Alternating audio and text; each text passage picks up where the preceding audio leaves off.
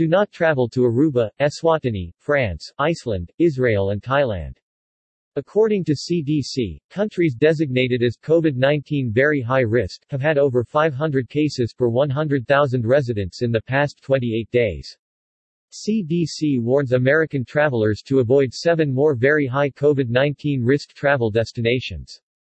Americans warned about travel risks. CDC updates list of high-risk destinations. More countries added to CDC no-go list. The U.S. Centers for Disease Control and Prevention CDC, today announced the addition of seven more countries to its Level 4 list of the states that present the greatest coronavirus threat to visitors.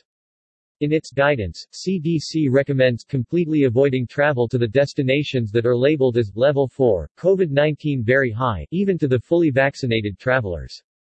According to CDC, countries designated as COVID-19 very high risk have had over 500 cases per 100,000 residents in the past 28 days.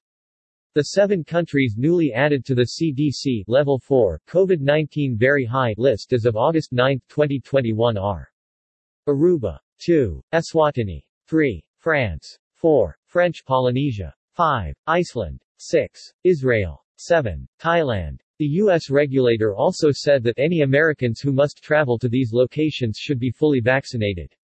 Fully vaccinated travelers are less likely to get and spread COVID-19. However, international travel poses additional risks, and even fully vaccinated travelers might be at increased risk for getting and possibly spreading some COVID-19 variants, said CDC in its guidance. Last week CDC added 16 countries to its very high risk category. The organization regularly updates a list of travel notices from level 1 low to level 4 very high.